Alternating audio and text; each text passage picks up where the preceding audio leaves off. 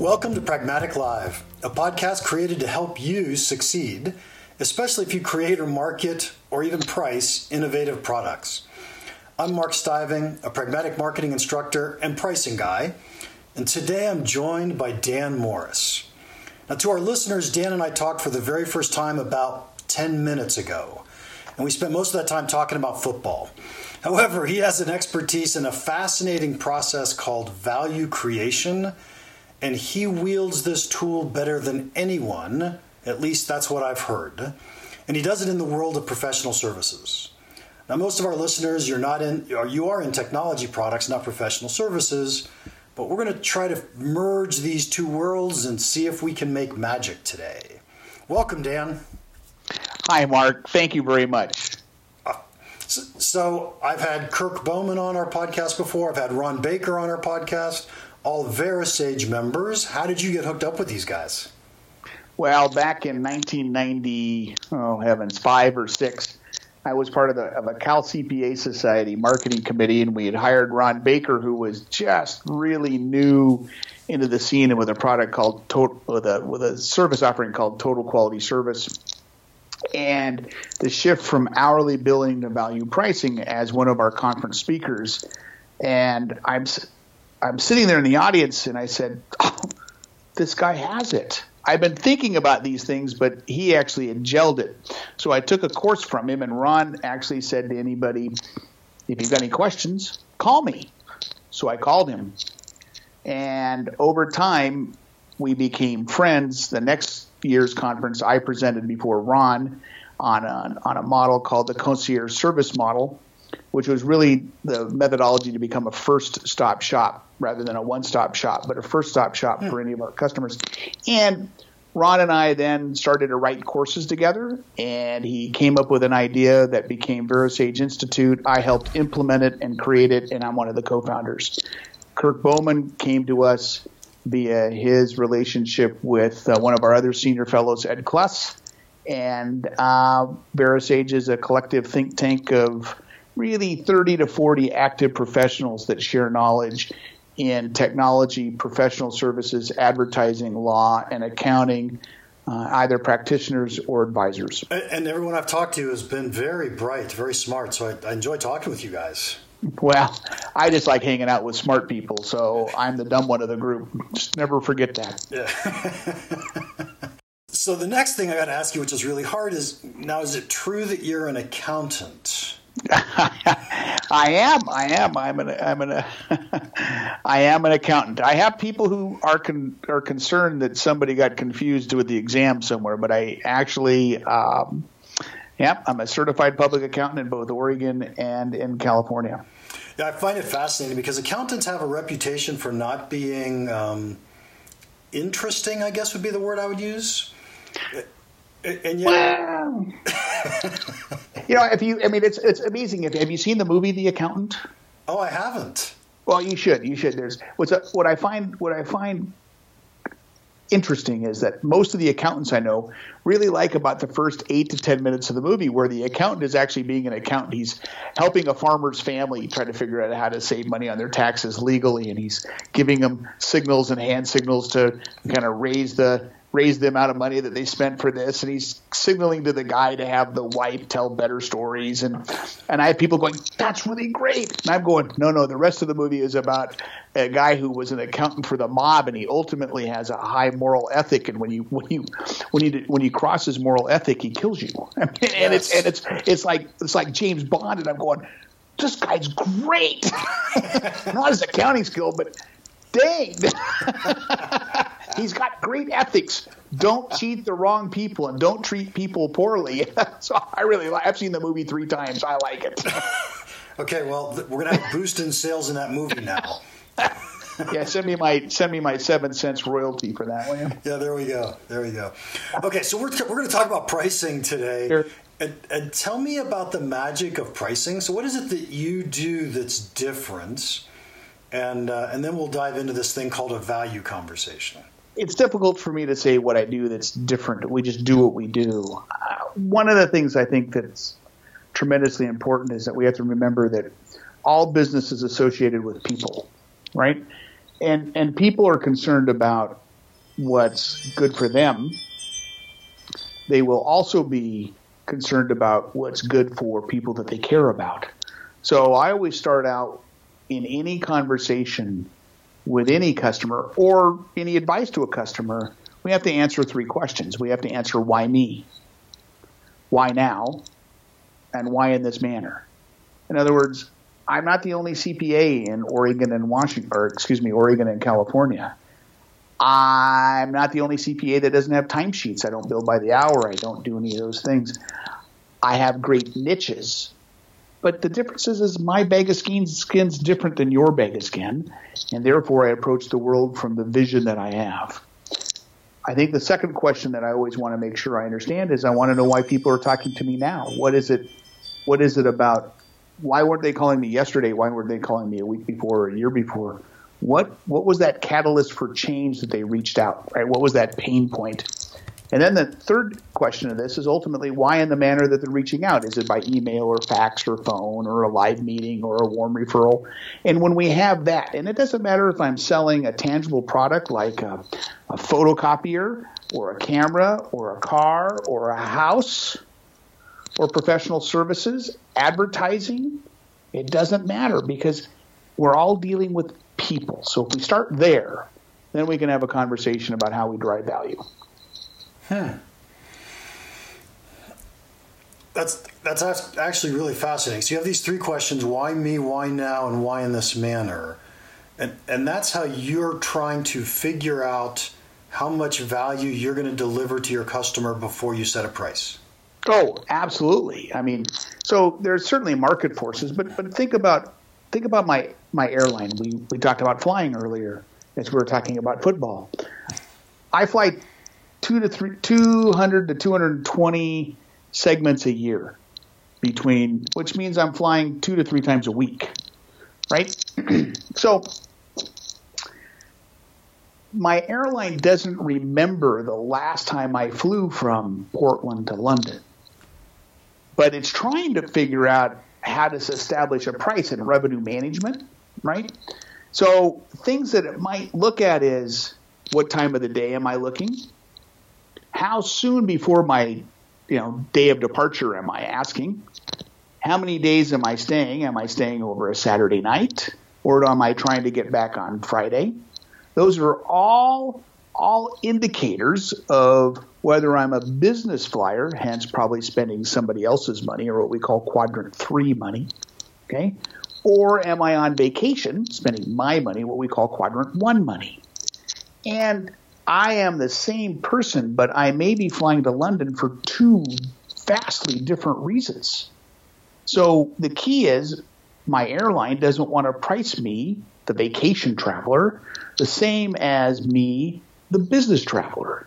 Because if they do, they're likely leaving money on the table if they price me too low, and they're losing a sale if they price me too high. So, what can we tell so if somebody calls, it's it's March 21st. If somebody calls me today and says I need to have a tax return, and I need to have it by April 15th, and it's got all these complexities, well, that's going to be priced differently than somebody who's been a long-term customer who gave me their data a month ago, and they don't have those complexities, or maybe they're willing to go on extension. So what are the without telling me what their price sensitivity is, they're really value conscious. Yep. So when we have to think about not our cost, but our value that we provide, how important is this piece or this item that we're for sale?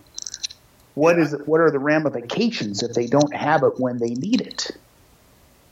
Yeah, so so I always bundle those into a concept like that are, uh, I refer to as willingness to pay. I'm not the only one, right? Nah, it works but that's really the concept that says how much value are they getting, so how much how much are they willing to pay, and my mind was just diving into big data conversations when you were talking about your airline knowing your last flight from Portland to London. Because I know they do lots of tricks like that, as in, are you going to do a Saturday night stay, or when are you doing your searches? But do they do that search for you because they know who you are and put a value on you? And I find that fascinating. I believe as I believe as their revenue management gets more sophisticated and their big data capabilities, they will start to have unique pricing. Okay, but they certainly do their best to try to figure out within their even Southwest Airlines, the known low cost leader, right, has different prices for what really is the same seat. Yep. on the same plane with the same peanuts. Yep. I mean, you know, yeah, unless unless you want a free cocktail, which isn't worth a hundred extra dollars, right? And, and to board first. But on the other hand, if you need to make a tight connection or you want to really be up front, I mean, they they make you they make you reach through and pay with your wallet. It, it's it's that whole concept that American Express is dramatically fathoms ahead with their their various levels of pricing. They've got the green card, the gold card, the platinum card, and the black card. We're going to ignore their affinity cards or their Costco card or whatever, you know, the Sky Miles card and the Plum. But those four core cards, which you can't voluntarily get the black card, but you know, I think a green card, the last I looked was 75 or 100 bucks. A gold card's like 250 and the platinum card's like $450. All for the same privilege to charge, not carrying any debt. charge. Yeah. But, you know, they, they, figured out that some people want the concerts and some people want the events and some people want the concierge and some people are cheap. They don't want any of that. They just want the ability to have the American Express card. So they provide different levels for different customer segments. And then they get people like me who actually have, you know, the plum card, the blue card, and the platinum card. I, I don't know why I have three, but you know, they they must have reeled me in one day when they got me. You know, and and and so every marketer, I mean, in VeraSage as a whole, but certainly something. I don't believe there are any commodities. I don't. I think when we can differentiate water, which covers two thirds of the Earth's surface, yep. You know, that's a marketer's job is to is to create a value proposition for that which differentiates what we do from our competitors. Charles Revson is famous for saying, who was the founder of Revlon, was famous for saying, when it's under the counter, it's lipstick and as it crosses the counter, it's hope. Hope for love, hope for beauty, right? Hope for happiness, right? That's well, what's what yeah, it's absolutely in it's intangible. Yeah. It's it's it's the value that people are willing and able to pay for. Okay, so I love this concept of segmentation that you talked about. I think that's really valuable and important in so many different ways let's see if we can take this whole value conversation and say, how did we figure out what the difference between a green card and a plum card and a platinum card and a black card, and how people value that, how much they'd be willing to pay, what should we put in the package? Because our, our product people are always trying to make these decisions. What feature am I going to put in? How much do I charge for it? And, and the value conversation that has to happen in the planning stage, not in the sales stage. Right. Well, let's let's so let's let's go to products, for example, and, and if you're if your if your audience ever has some fun. Now, this is about ten or twelve years old, but Microsoft engineers wrote a parody of the iPod as if Microsoft had built the iPod and then marketed the iPod box, right? So Steve Jobs presents the iPod and it's got four great pictures or six great pictures on it. And and they're very it just says iPod, right? It, it doesn't even say much at all. Like iPod four gigabytes, right? you know, but when Microsoft does it, they you know they, they want to add spines and they want to tell us that you know PC Magazine loved it and look at all the look you know you could have the iPod Basic, the Super, the Great, the Grand, the Grandeur, the Blue, eh, and and they ruin the entire packaging, right? So so so Apple understood that it was the the simplistic aspect of the experience of opening up and carrying, you know, the multiple thousands of songs because they integrated it with iTunes Microsoft was all about the product and the features. Apple merely just delivered the experience. So I think that absolutely in the architecture of pricing, we need to sit back and say, what is it?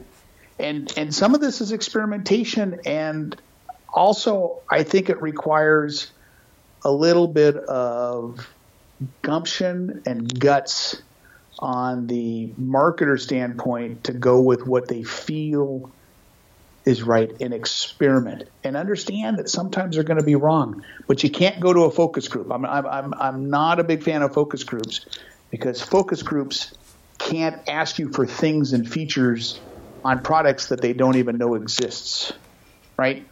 Uh, i had the privilege of meeting the, the actual inventor of post-it notes the guy from 3m nice and I had a, and I had a great lunch with him, and he said, "Understand something. Post-it notes were an absolute surprise invention. The glue that 3M had spent millions of dollars on was a failure to do what it was supposed to do. I just found a use for it. And when they tried to sell them, they couldn't sell them. They ultimately had to give them away and let people use them before demand started coming in and saying, "Oh, I want that again." Because when you went to somebody and said, "Hey, do you like pieces of paper that you can stick all over the place?" No, why would I want that?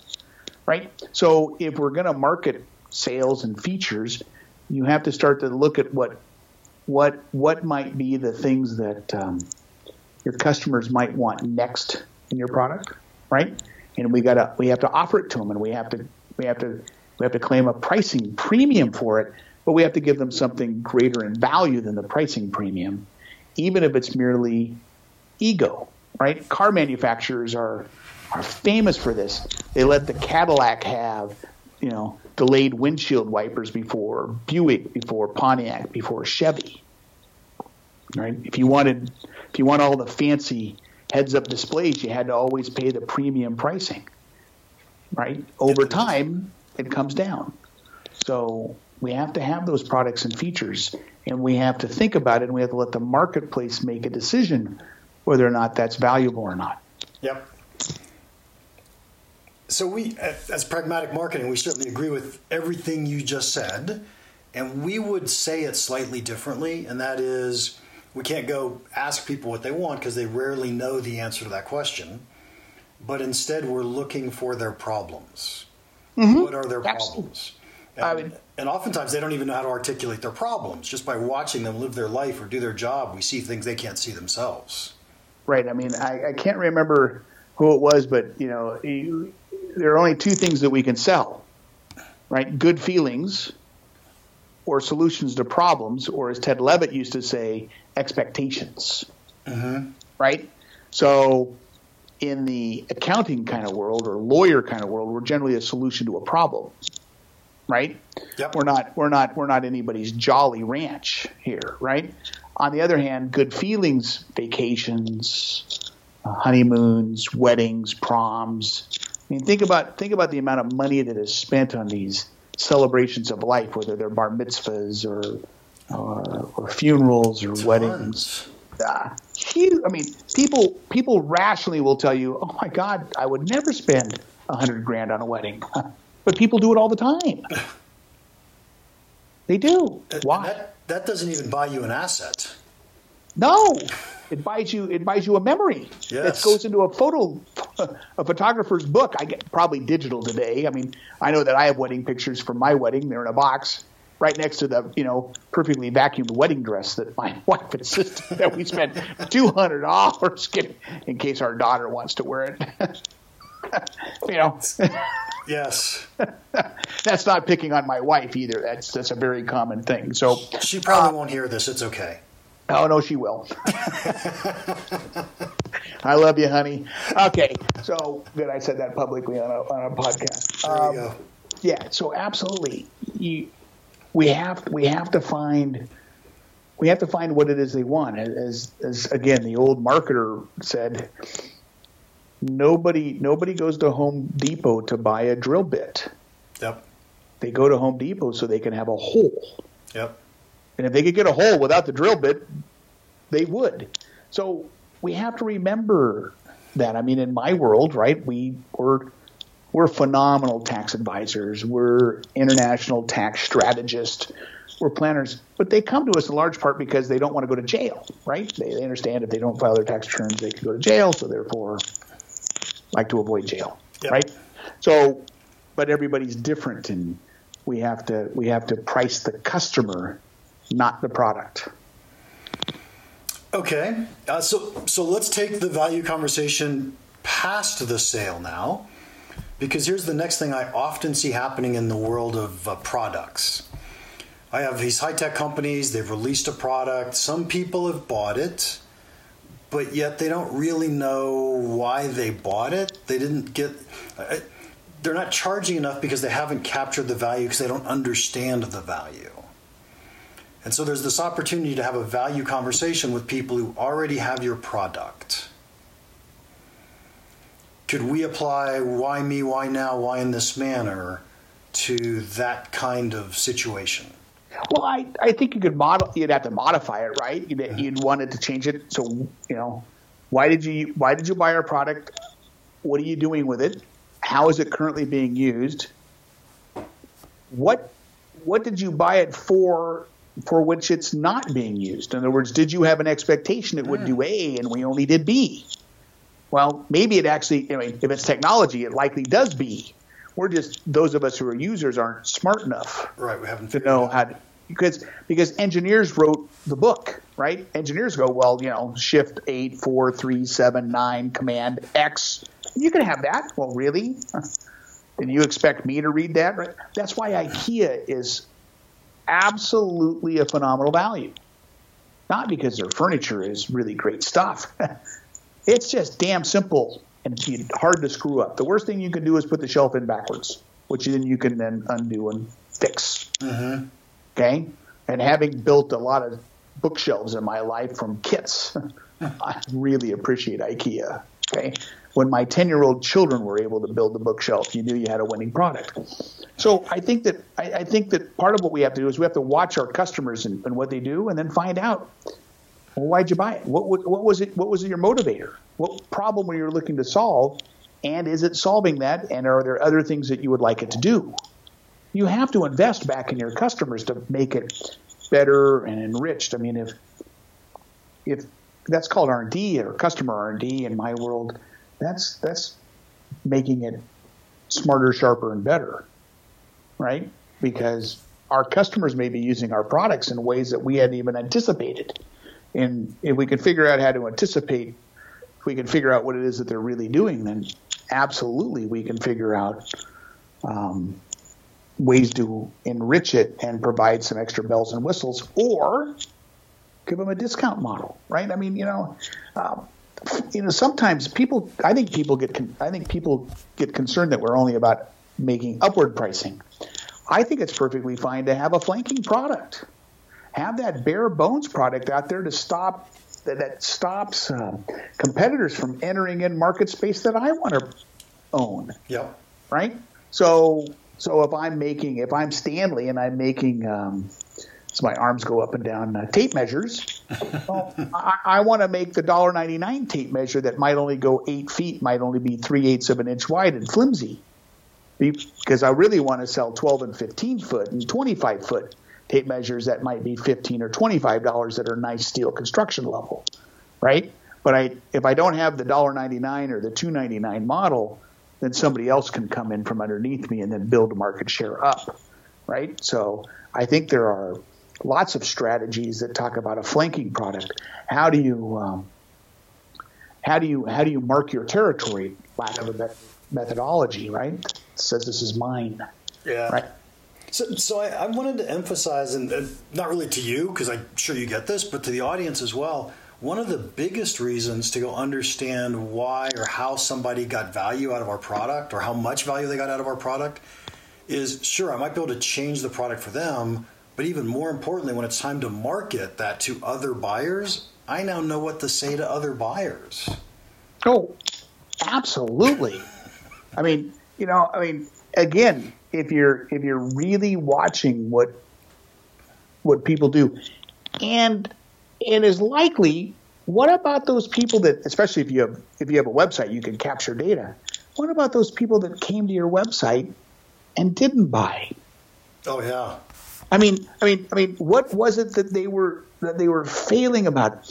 You know, uh, another metaphor that I try to use with people is is that during World War II we were, uh, you know, we in, our bombing raids over Europe. planes would come back all shot up, and at first people said, "Oh my gosh, look at all these look at all these planes that are landing with bullet holes in them. We should reinforce the airplane where those bullets are going through." And somebody brighter than me said, "No, no, no, we don't have to reinforce where the bullets went through. Let's go find the airplanes that didn't make it back, and let's go reinforce there." Yes. Okay, so we have to, it, you know, it, it's so easy to look at that. That oh my gosh, the bullets, right? And we've got to ask that other question: Why? why somebody came in. If I'm a if I'm a car dealership, they came into my dealership, but they didn't buy. How come? I mean, I appreciate they were shopping, but what did they buy? Why did they buy it? What what, what were the features? Right? Absolutely. Um, and I think airlines, if we go all the way back to our airlines, when I'm traveling on a on a long trip, I frequently search different methodologies.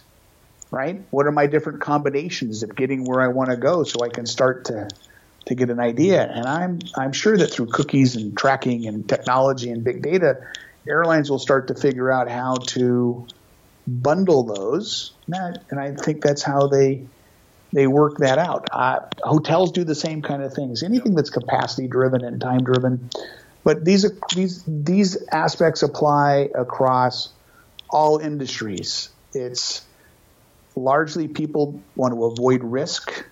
They like certainty. They don't know what they don't know, and we have to we as marketers have to demonstrate to them the value of those features and those benefits, especially the ones that we can capture greater margin in. I think that's I think that's phenomenal. So, so Dan, I'm going to switch topics real quickly because we're almost out of time. But I have to ask this question. Didn't plan on it, but hey, riff for a minute or two on the following question: How much would you pay for this? Okay. well, I was thinking about how much I would pay for this, and. I, yeah, right now I'm paying hundreds of thousands of dollars for it. So that's that's what you're that's what you're worth, Mark. Oh, thank um, you. There you go. I just want to get your the invoice is coming, by the way. you know, I think I think I don't I don't ask that question. Mm-hmm. I think I think that that's kind of a silent question to some degree that both buyers and sellers are are trying to ascertain. I do ask questions that are you know, I have a title on my, I don't know if you got that on my email, but my, my title on my working titles, I'm the Chief Dragon Slayer. That's what I am, right? I don't want to have the title partner or anything like that because I'm, I slay people's dragons. And so when I have those conversations, you know, when, when it's, when it's lonely and you're alone in your business, you know, um, what are the dragons that are attacking you? And how valuable would it be for you if I could help take those dragons away? And then people start to have a conversation. They never say it's worth X dollars, but they but they talk about oh, if I could get rid of this, I could spend more time with my children, or this I could you know take on different work.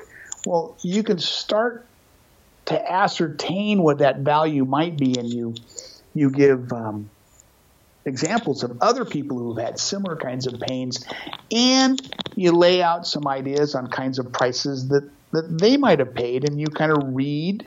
I mean, I do. I read what how the people react to that because they'll never. Nobody will open up their kimono and say, "This is what I'm willing to pay," but I think the real question is is how do I drive the value for you and then I need to make sure that you pay something less than that value. I don't I don't care for that how much are you willing to pay for this because that's asking me to give you an answer to something I'm really uncomfortable giving the answer to. But I think that's exactly what we're working for is what are they willing to pay?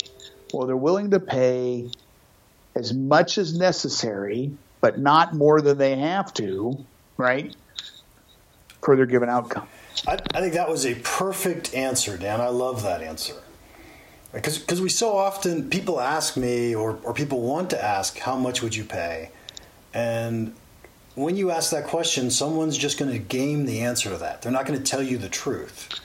I'm sure that you're familiar with, um, if you've interviewed Ron Baker and you've read his work, then you're probably familiar with Reed Holden and, yep. and, and Reed Holden's book, The Story of effectively the two car manufacturers. You know, first of all, there was the Corvette, absolutely phenomenally successful car for General Motors. And the marketplace was liking it, but what people told um, Lee Iacocca at Ford was, is really neat, but it was expensive.